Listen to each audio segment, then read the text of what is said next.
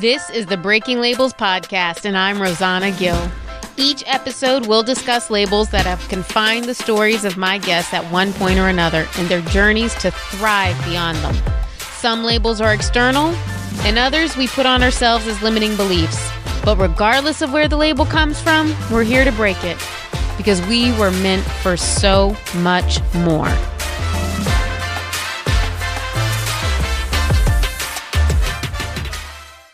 Welcome back to another episode of the Breaking Labels podcast.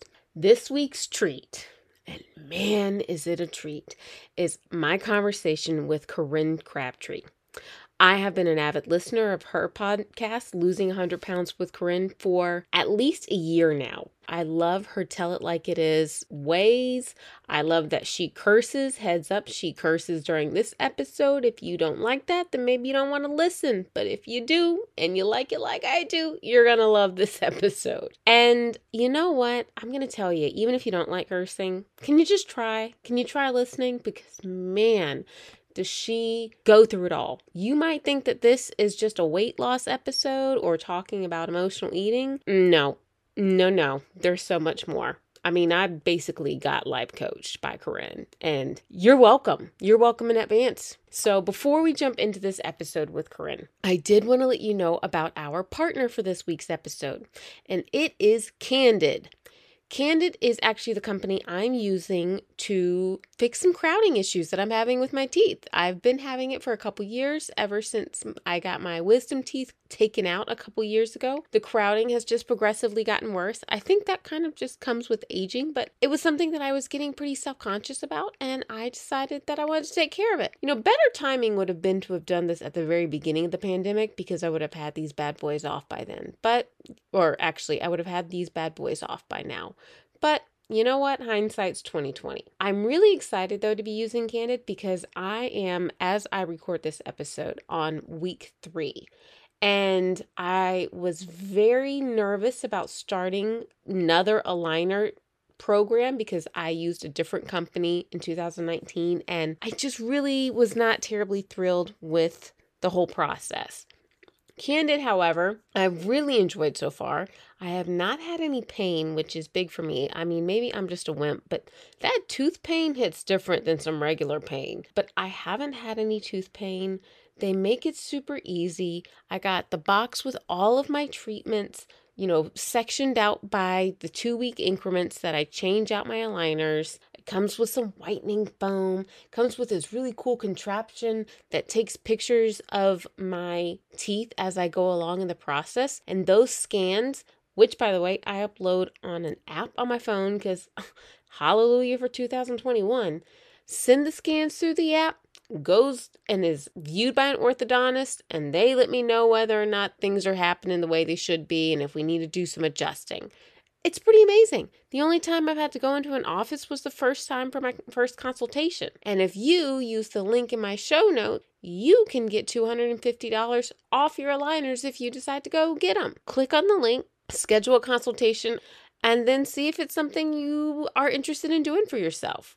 Thank you to Candid for being our partner for the week. And with that, let's jump into this life giving conversation with Corinne. Okay, so I'm here with Corinne Crabtree, who has, if you are an avid listener of the podcast, one, I have referred to her or talked about her on a couple episodes. Um, but she has an amazing podcast, Losing 100 Pounds with Corinne, and she has a coaching program. Um, isn't it? Well, No BS Women Fit and Fat Tribe. Yeah, we are. It's the No BS weight loss program. Uh, we back in the day, we were the fit.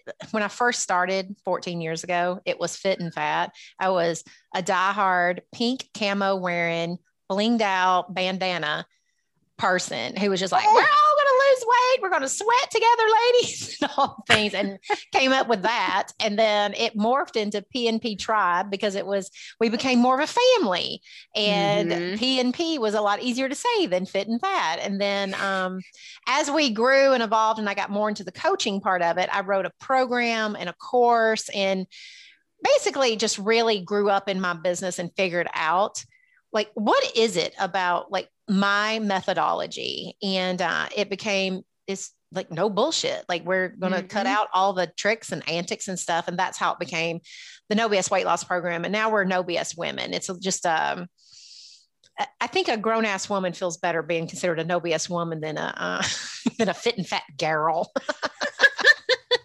I don't know if you if if it's the right person, I think you call me just about anything. But yeah, who who doesn't love no BS? Now I'm yes. curious, and I've wondered this for the longest because I know that before you went on the journey that led to becoming a coach, you know, you had your own weight loss struggles. Mm-hmm. And what I've always wondered is not so much what made you go down that journey, right? Because you'd already started the, or attempted losing weight a number of times, but what kept you going? And what were the things that you told yourself to keep going when the excitement of starting something new and doing something different wasn't there anymore? Yeah. So when I all my so i had like a career in trying to lose weight all my life. I you know was overweight from the age of nine and i joined as everybody does they make their rite of passage by going through the doors of weight watchers at some point. And i'm always shocked when somebody's like i've never been on weight watchers. I'm like what? I thought like we come out of the womb with a gift card of like your first one's on me. So i joined uh, weight watchers first time with my mom at 12 so I was really good at starting diets and like careening off the rails. And I weighed between like 175 to 250 most of my mm-hmm. life. The last time when I decided to lose weight, it was very different than any other time. So, like all the other times, I basically had gotten so miserable with myself and talked so nasty to myself that I would go and find something punishing to do. Like I would just be like, I will do anything to get away from this. And so that made me pick anything, anything sounded better than mm-hmm. what I was doing to my, how I was talking to myself. But this last time I was, you know, I was at my heaviest weight I'd ever been and probably at one of the lowest points of my life. But when I decided to lose weight, I didn't go out and find something. I told myself, I don't know what I'm going to do, but I'm going to figure this out. And so I swear to God, the next morning I woke up and I thought, all right, what can I do today? And I made this agreement with myself that every day I was going to wake up and I was going to figure out something a little bit different than the day before that I could do. And I would only do things that I was ready for and that at that point would feel like I was ready to do it for the rest of my life. So that meant that a lot of my changes were so minuscule, but my mindset was always like, I think I can do this today. Mm-hmm. This sounds like a good idea. And so as I was getting wins, like as I was doing the things that I said I would do and I was following through, I was feeling better about myself because I was telling myself things like, you know, you're doing so good like I'm I'm you did it again today. This is working. I just had these little bitty thoughts like that that were happening. So I I never had that crash where I think when you start something so obscenely hard mm-hmm. and like you can make yourself and beat yourself and it's like, you know, you're so lazy you've got to do this for the next you know six months and you're like you're so like just that beat down eventually you just can't take that beat down anymore it's not only is the process hard but your thinking's hard on top of it and so you just crumble mm-hmm. what i had done is i eased up the process talked to myself better and so i never really what i would consider it's like i never felt highly motivated Hmm. But every single day, I felt very willing. I, it all felt very doable. There was almost more of a sense of calm going on. Oh. And so it was different than that rush of like, I've got to be motivated. I got to be excited. I got to like, I've got to feel this amazing high, or I've got to be just making myself through brute force and then come crashing down. There was no crash. Now, there were times where um, things would happen, say, um, like I wouldn't lose weight for a week or mm-hmm. something like that would happen. And I remember thinking, just keep going. I, it made it for the first time ever, and I think it was because my self talk was changing. It made sense to me that eating over the scale not going down probably wasn't a good solution. like when we say it out loud, we're all like, yeah, probably not. Yeah. In the moment, though, we're so mad and we're so upset and we're so whatever that we eat to get away from the self loathing.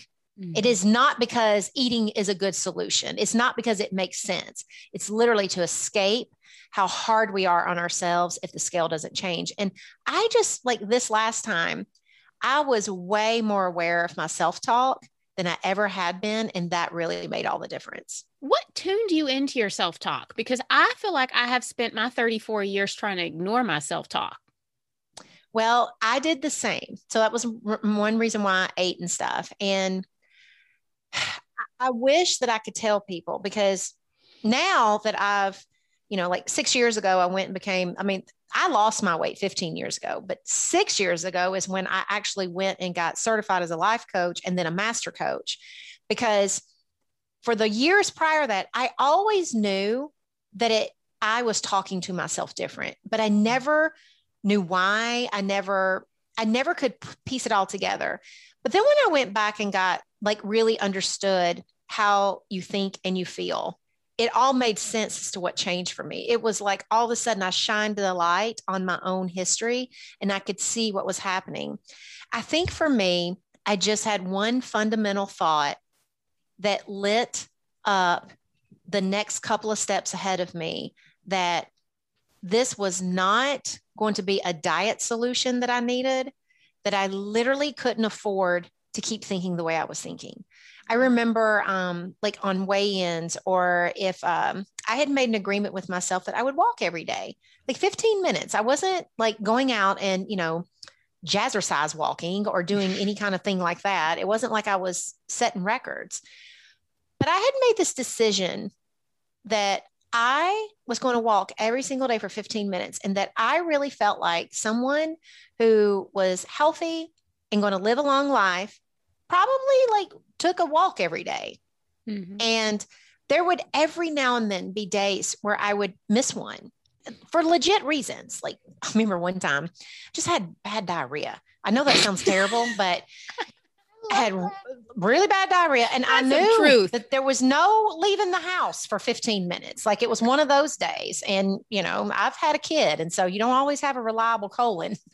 you never know when the bladder or whatever is going to go haywire. And I would want to sit there and beat myself up like, you're, you know, one day leads to 20, you know, like I would want to do that. And I remember just listening and thinking, you cannot think like that. Mm. That like. There was this stark parallel to me, like the version of you that's quit every single time only quit because you talked to yourself like this. You talked yourself into quitting because you're so hard on yourself. We can't, like, I already knew that learning how to have a different relationship with food, not overeating and stuff, that in and of itself was going to be hard enough that I did not need to layer my mental bullshit on top. I did not need to layer self loathing on top of that because that was going to be the straw that would break the camel's back. It was never going to be a missed walk.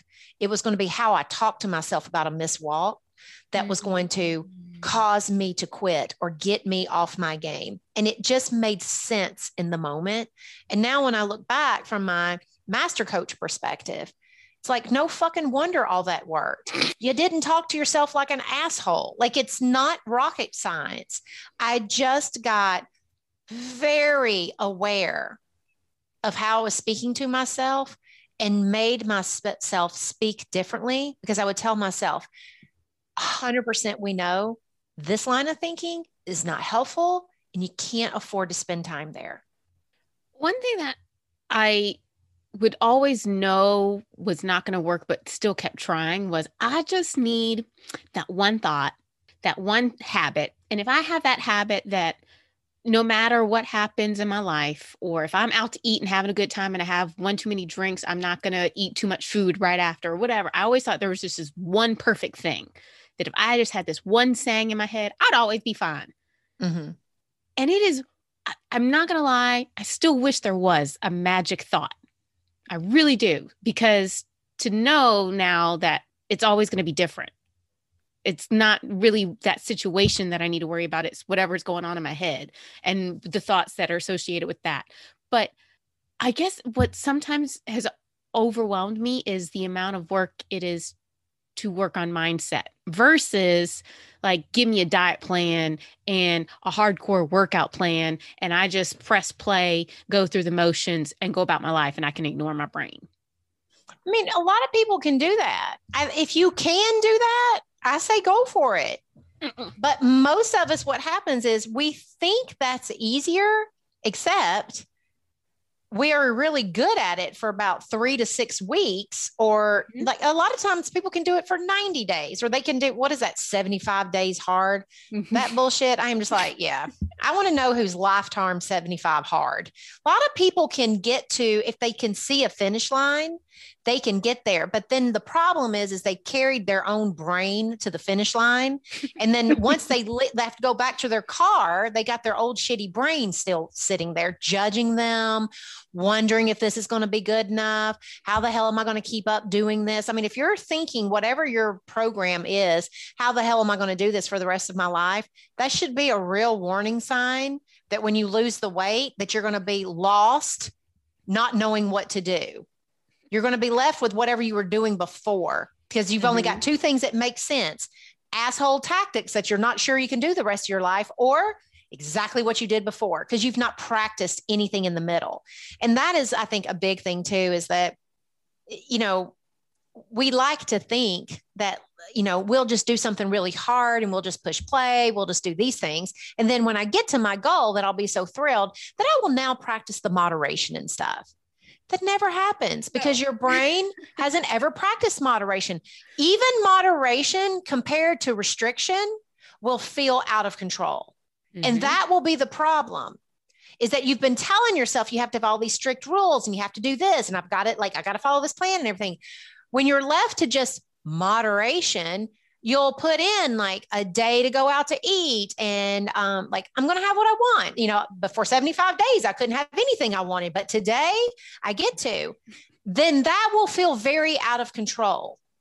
Because all you'll tell yourself is like oh my god i wonder if i'll gain weight tomorrow. I wonder what the scale is to say. Like we don't practice any of that stuff. So i think when people tell me like the mental work is so hard or whatever I always tell people, I don't think it's that hard. All I'm asking you to do is find a thought that feels like shit and plug in a thought that feels better. And then just practice better thinking when you think old shitty stuff until you feel better. And then, yeah, we're like, oh my God. And then that's the work, Corinne. it's like most people, what they want to do is like, here's what I want to do.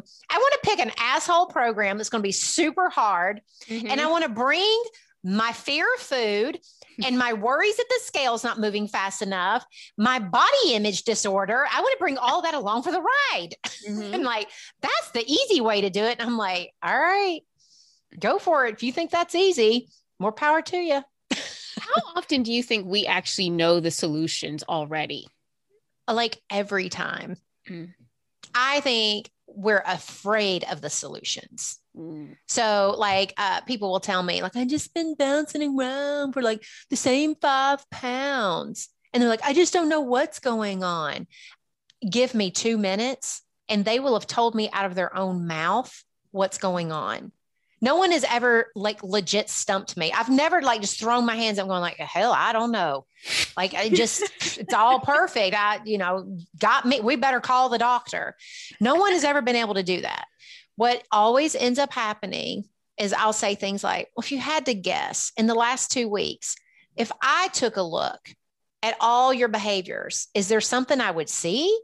Like, well, you know, this, this one day I ate this and, you know, I'm not really overeating, but sometimes I eat a little bit too much, but it's like all healthy. They'll tell me all this stuff as if, and it's what they're saying is, I have some emotional eating that I would like to not count. So, what I would like to do is see the scale go down and be able to hang on to emotional eating. Tell me how that works. So, rather than asking that question, they're just like, I'm so confused. It's an anomaly.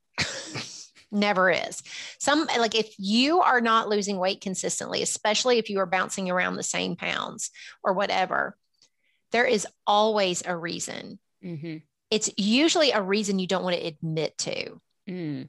And like some of my clients will go two weeks being super restrictive because I don't teach that shit, but they'll like convince themselves that the reason why they're not losing weight is because they're not restrictive enough.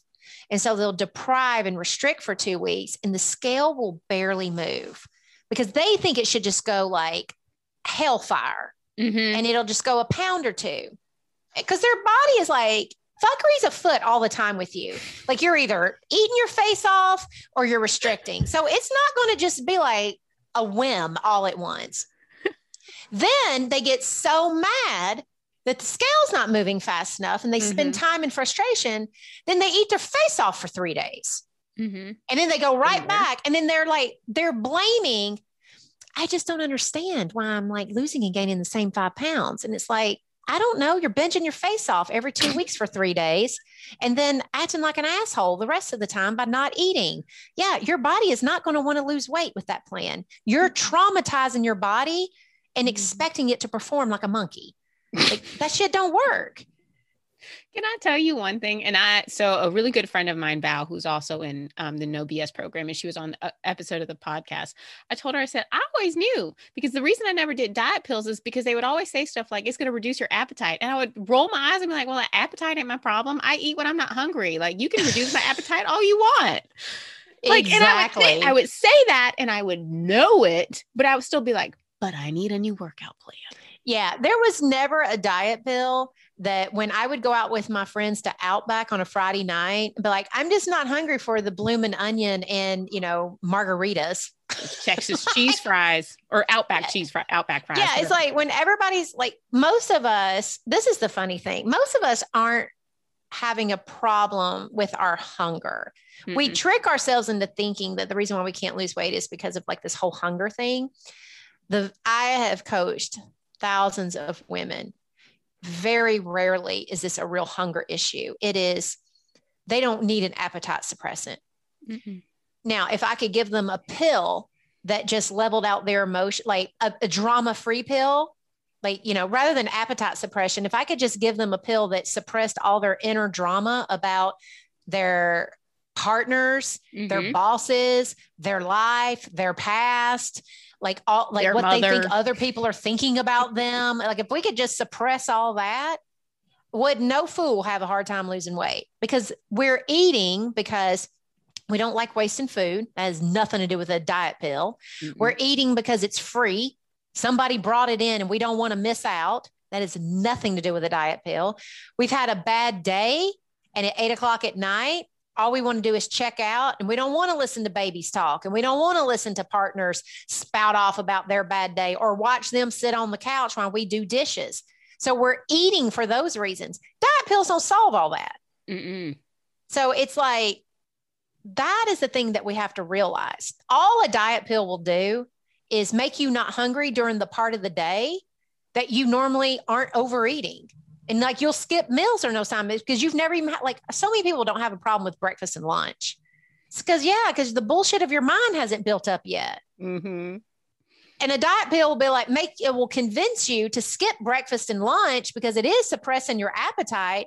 But by the time dinner comes, you could do it for a little while. Then dinner comes and then it's time to relax and it's the weekend and things like that where our normal excuses come in. Diet pills don't help with any of that. Mm-mm. I remember I used to take them back in my, oh God, my early 20s. Me and my girlfriend, we were constantly going to GNC to see what the new one was. We'd try them for two weeks, feel like like cracked out like shit. Like it is a wonder I did not die in my 20s trying to solve my weight issues. So I'm curious, as the professional, right? Like you have done this, what, for 15 years now? and 15 have years. Coached so many women. What are the things that cause those thoughts to still come up from you? Because you, it's not that the thoughts don't still come, right? right. So what are the triggers or the things that you've noticed do still bring those thoughts to the forefront? Um, for me, so it's and this is what I want to say is that the brain is not designed to have like purity of thought at all times. Like I think a lot of us are like on some kind of pursuit to be, you know, happy all the time. I mean, that's why they created drugs. So if you really want to be happy all the time, you need to become like a cokehead or, you know, something along those lines. You're supposed to have the full range of emotions anyway. So I think one is it's very natural to like to have thoughts that aren't going to work for you. And most of us just have patterns. So for me, um, I grew up very worried about other people's opinions. You know, really? I was bull. Oh God, yeah, I was bullied so bad growing Brian, up. this surprises me. I would not have ever expected that.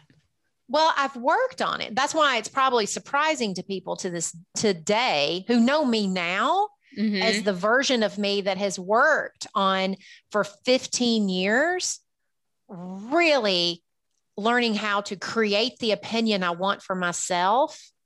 And, and, and when I say don't give a fuck about what other people's opinions are, it's not that it's not that I don't give a fuck, it never bothers me. It's more about being, I am so aware of when I am allowing comments and opinions and stuff to interfere with my emotional internal environment. And that's because I'm paying attention to it and I am like trying to solve it or I am thinking it shouldn't be happening.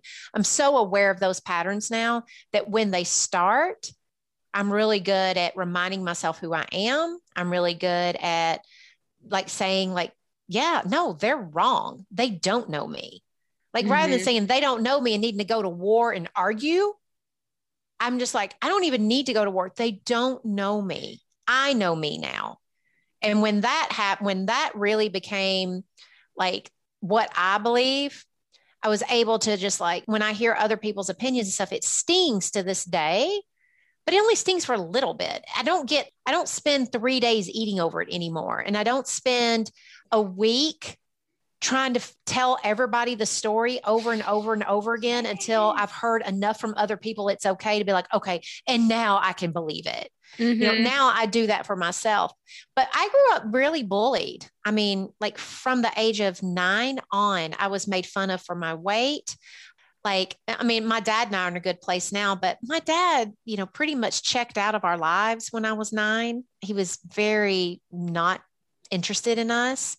That left me with a lot of throughout my 20s and 30s seeking external approval testing love um, like with chris I, one of the things i watch now that's still one of my patterns is testing chris's love you know Oh. like if he doesn't do something like i think like like what i think he should like i start arguments and like get really upset to just get to make sure he really loves me versus just like deciding I don't think him not taking out the trash on a Tuesday is a sign of our declaration of our love or not. You know, like just understanding I do things like that. Um, but yeah, I mean, we're all going to always have triggers and we're all going to have stuff for all of our lives. You just get better and better at recognizing your patterns. For Mhm. me, I'm really good at noticing now when I feel something. Mm. And when I use, when I start feeling angry, when I start feeling um, ashamed, like sometimes if somebody says, I suck on the internet or whatever, I immediately feel a lot of shame as if it's true. And I've noticed that I'm real good now at allowing myself to feel it, but not react to it, not need to yell, not need to prove myself, not need to change things, not need to hide, isolate, eat, or whatever. I just feel it and I'm like, okay, but what's really going on here? And I'm really good about thinking it through and mm-hmm. understanding what I'm thinking that's helpful and what I'm thinking that's so not helpful in the moment. I'm so curious. Okay. So, and it's funny you said that because I, I literally had that moment. And I think it might have been on your podcast where you were talking about where I had a moment the other day where I felt very inadequate. Uh, I got an assignment from work and I was just like, I don't know how I'm supposed to complete this based on what I have. And I went into all the I'm not smart enough to th- for this. I've never been smart, all that stuff. And I just was like, maybe if I just normally I would just go get a snack or I would go on Instagram and distract myself. And I was like, all right, we're going to sit with this for just a bit. And I Mhm. don't remember where I heard, and they said that it would pass in 30 seconds. It was like the longest 30 second hour of my life. But I was like, okay, okay, I could probably figure out. So, and it was just like, I'm not going to solve it. I'm just going to give myself little steps, little steps. Yes. And I got to the end of it and I was like, is that all I ever had to do? Yeah. That's well, and that is the, so the way feelings work is every feeling is caused by a sentence in your brain, and every every thought has a like like I always call it it's like going up to the bar and ordering a shot. So the thought is like telling the bartender, I want a shot of Jaeger or whatever. Mm. And then when they give you the shot, it the feeling courses through your brain. So the thought happens, there's a feeling that always comes along and that feeling is the chemicals that re- release through the body Okay. and they have about a 90 second life cycle some have Oh, less 90.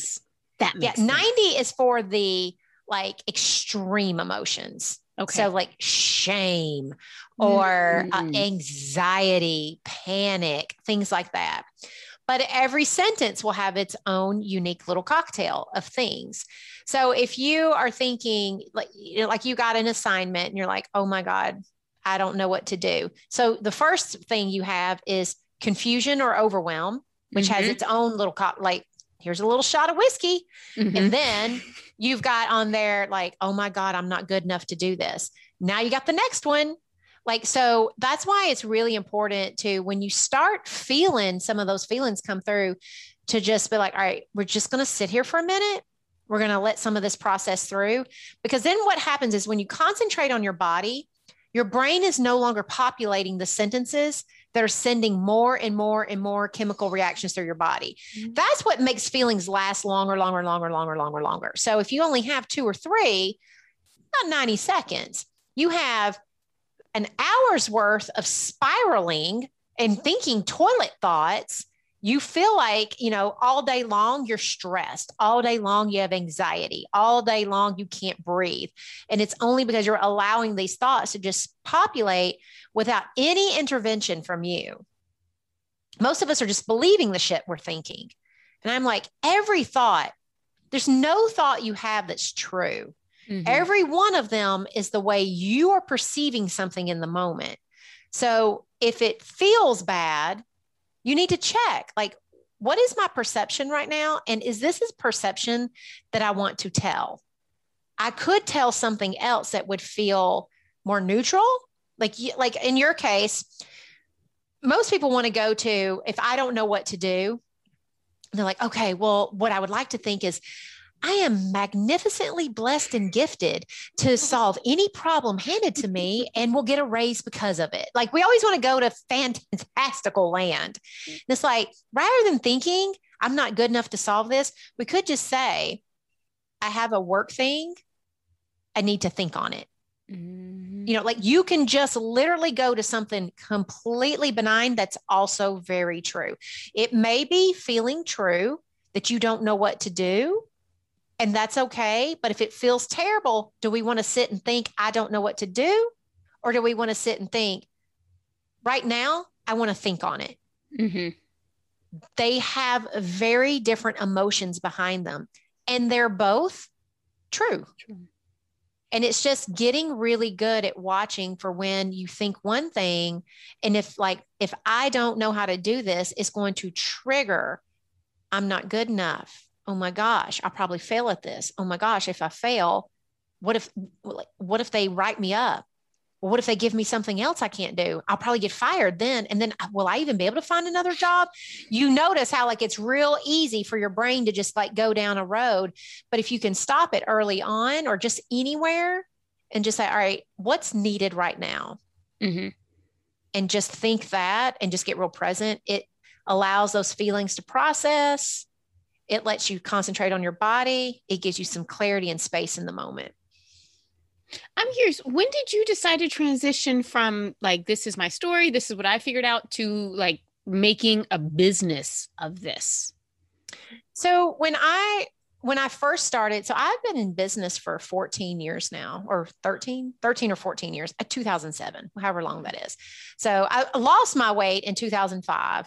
And then in 2007 is when I got like, when I actually incorporated, got my LLC going. But when I lost, what, when I started losing weight and I lost my weight, it was the first time in my life that I actually felt good about myself. And mm-hmm. I remember telling my husband, it was the first time ever in my life. Like, and I mean, I had lost weight before, I'd never gotten that thin, but I had never felt good about myself when I lost weight. I had always lost enough weight to kind of feel okay. But mm-hmm. I just mm. remember I had lost weight so many times, hating what I did and worrying I'd never be able to keep my weight off, that it never felt truly happy and amazing and at peace. When I lost my weight this time, there was a conviction in my bones that I would never regain my weight. Mm-hmm. I had changed fundamentally who I was on the inside. And like there was, I just looked at him and just said, every woman should be able to feel this amazing. Every woman should be able to believe in themselves like this. Like this, mm-hmm. I know they don't. Like I remember telling him, like, and they don't, Chris. Like I was trying to convince him, like, women don't feel this way. So that's when I decided to start. And um, I started off really simply. And I at the time, people would write in and I would give them workouts, like, because I was like big into working out at that point. And, um, and I would help them like with their food, but 80% of what we did was email back and forth each day, not about their exercise plan and not about their food. We emailed about their life and about their dreams and how they were feeling and, and who they wanted to be. And I was just talking to them. And so after a few years, I was trying to do it this old way. And I really started understanding, trying to give people exercise. Not only was creating new exercise plans exhausting, mm-hmm. but I had like thousands of them. And I was like, I don't know why I'm creating new ones every fucking month now. and I was like constantly like like trying to answer food questions and and then I would be like, but why are you even overeating to begin with? Like I can tell you all day long, you know, stop eating this snack at three o'clock. You're obviously not hungry. Like we don't need a different snack. We need to know what the fuck's wrong with your life at three o'clock every day that you need to eat. Mm-hmm. And so it really dawned on me that I knew that I was the people that I was helping that was focused on their thinking and their emotional life they were the ones losing the weight. They were the ones that were making the change. And then the ones who were just there for the plan and just for the workouts, they were always the same weight. They they never like they could kick themselves ass in the gym, but they'd eat every night, but they weren't interested in all that. Mm-hmm. So in 2015, I had to make a really tough choice. I only had 150 members, and um, that's 150 people that I worked with. And I knew I wanted to help lots of people, but I didn't want to keep doing it the way I was doing it. And I wanted mm-hmm. to shift mm. into, I really wanted to be a coach. I wanted to teach people how to truly feel better. And I wanted to teach them how to make weight loss as simple as possible. I did, I never wanted another woman to have to have a meal plan. I wanted to teach them how to decide what the fuck they wanted to put in their mouth and enjoy it. Mm-hmm. Like I wanted women to get liberated with food. And um, announced it, lost half my members. Half of them were like, it's a no. Like I'm like going to over, I'm going to Beachbody now, or I'm going to somewhere else. And the other half stuck around. And um, from that point on, I just got such clarity that the path to us losing weight was really learning how to believe in ourselves and overcoming quitting and learning how to talk to ourselves on days when we feel bad and learning how to like i was just coaching a group before this call, six women had won a free hour with me from our membership who had participated in a challenge. And none of them wanted help with food. We coached about a mother in law. We coached about a child with a diagnosis. We coached on urges, like, like not believing in yourself anymore. We just coached on everything but that stuff. That's where people get help because that's the things that we really have to overcome in order to be able to lose our physical weight. When the mental weight comes off, the physical weight falls off. Mm-hmm. I'm so curious of all the women that have come to you to lose weight, how many have you coached and then they decide to go do something else that they've always wanted to do, like start a business or leave an abusive spouse or whatever it might be? Like, what are those? Because I have a feeling that that's happened a lot. It, it happens daily. Uh, we have right now like 10,000, I think 600 members or something like Jesus. that. Um, like every day, what I'm most proud of in our group is people, I mean, people are losing weight all the time, but what, what really lights me up is when I go into the group and people are posting about things that they're doing for the first time in their life that they've never given themselves permission to do that they've always thought they couldn't do um, i mean it's daily I, I wish i knew but so many people have started businesses one of our success stories started a fucking cookie she lost 80 pounds and started a cookie business she bakes cookies for a living and she, she's like i never would have thought that i would be baking cookies for my living. This is how she supplements their income. She makes almost as much money as her husband now. And she's like, I lost 80 pounds. So we have people who do that. We have people that a lot of our women are doing um, activities that they were too ashamed to do.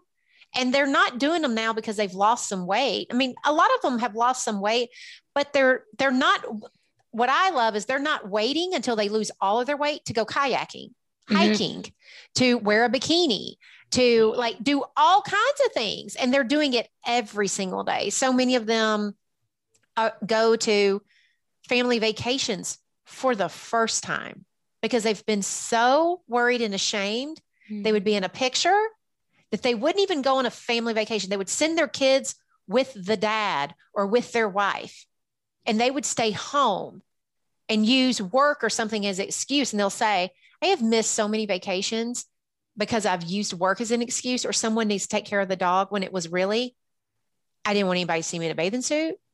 I didn't want anybody to judge me. I didn't, I knew that I wouldn't be able to ride the rides. So I stayed home. And I think that for our, for our people, um, just those kinds of things light me up. And we have had several people like leave relationships mm-hmm. that they never had the courage to or i will tell you some of the best things that we end up having is a lot of people come in thinking they have um a, like a marriage that's on the skids and they realize the marriage was never on the skids they weren't connecting themselves they were spending so much time isolating they weren't even letting people in and their marriages have improved and stuff and it's like and nobody changed but me. Mm-hmm. My attitude changed. I started looking around and noticing people do love me. I just was so not in love with myself. I assumed everything that anyone did meant that I wasn't loved. And that I think that's been super powerful too. I have something I have been dying to ask you ever since I heard you do a podcast. And I I can't is it Kara or Kara? It depends on which one. So we have a coach inside of No BS named Kara, and then my friend Kara has the Unfuck Your Brain podcast. Yes, because I loved that. That was just a lo- beautiful love fest. But one thing that y'all talked about, and it, it's related to this that just blew my mind, is when she was talking about how when you first started and you had a tough time upping your prices. Oh God, yeah. Where did that come from? Like, why? You know that you are creating immense value for all of these people. Why was it hard to increase the price prices?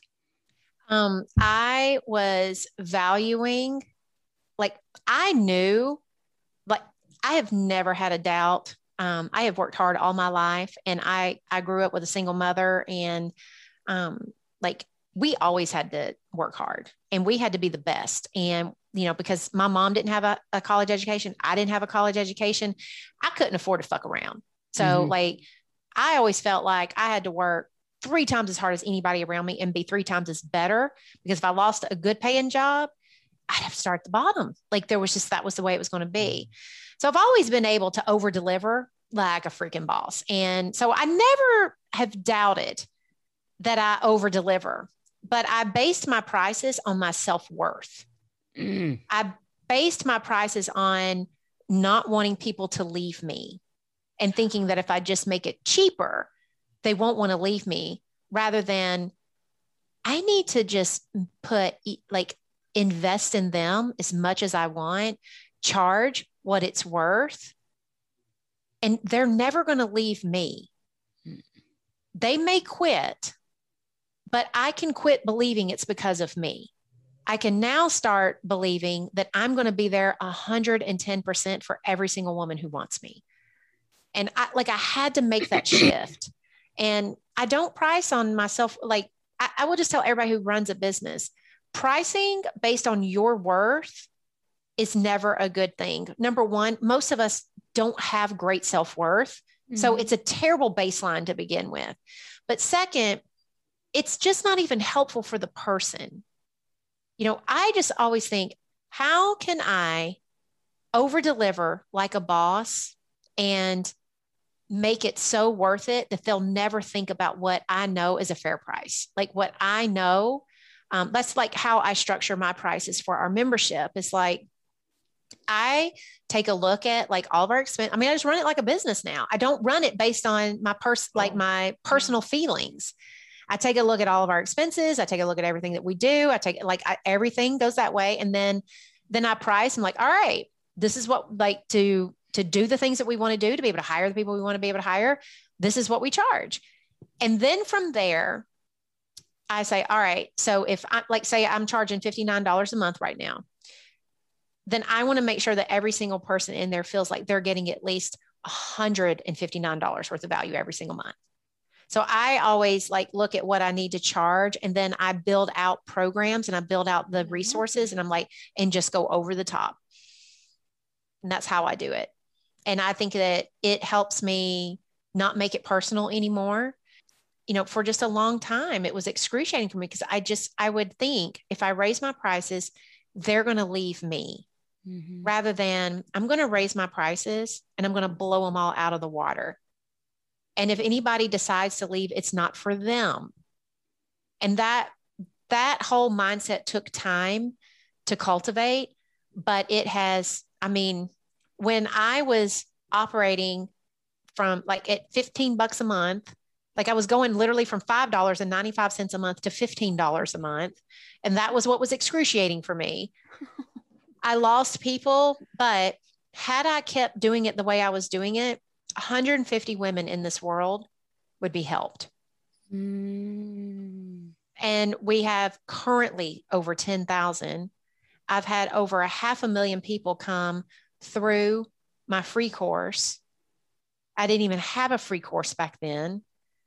My podcast, as of a few weeks ago, has had 31 million downloads. Holy moly yeah, like by me no longer taking everything so personally and just deciding how was I going to change women's lives? And that meant like changing lives on the people that work for me. Mm-hmm. Like one of the reasons why I'm so passionate about growing my business is not just so that I get to help more women lose weight, but I now have 19 women that work for me that left careers they hated or they like one woman that works for me was a mom all her life. She was like, Corinne, I could have never gotten a job like this, but you created a job for me that I can excel in. She's um, one of our our Facebook community people. She gets in there every day and she goes hard all day long, helping women know where the resources are, talking to them, showing them their successes, highlighting the things that they can't see for themselves like that for me is what's powerful. It's like I always thought that I would change lives. Like I just thought I would help a lot of people lose weight, but I never really thought that I would be able to change family legacy, change, you know, the trajectory. I've got women on my team right now who like the money they make goes into their family's future savings that they never thought they would contribute to. So it's just, it's been, you know, being willing to divorce myself from making everything so personal and really putting more of the focus on it's not about you, Corinne. It's about the people you serve, serve in a big way. And so I always look at whenever I'm making these decisions, how it's going to help me impact more lives. And that's what keeps me more on a path of like what I would call smart business decisions. I love that. I love that. And I, I appreciate you taking the time to talk with me. And I, I hope that people hear there was so much more that you talked about than weight loss or even business coaching. That was life coaching. well, thank you. I appreciate you having me too. I hope you enjoyed that conversation with Corinne. And I really hope that you, if you have not already, check out her podcast, Losing 100 Pounds with Corinne. I have to tell you, her episodes are just like this. You might think that you're going in for some weight loss tip, but it is some life coaching every time. And that's why I am such an avid fan and listener of her podcast as well. There's a link to it in the show note, as well as a link to her free course that you can take, her free weight loss course, and a link to her her Instagram as well. Go check her out because you will not regret it, my friends. And as I say every week, if you enjoyed this podcast, you can do one of two things. You can share it with a friend who you know could benefit from a dose of Corinne, or you can write a written review on iTunes. Either would be greatly appreciated, and I thank you much. All right, see you next week.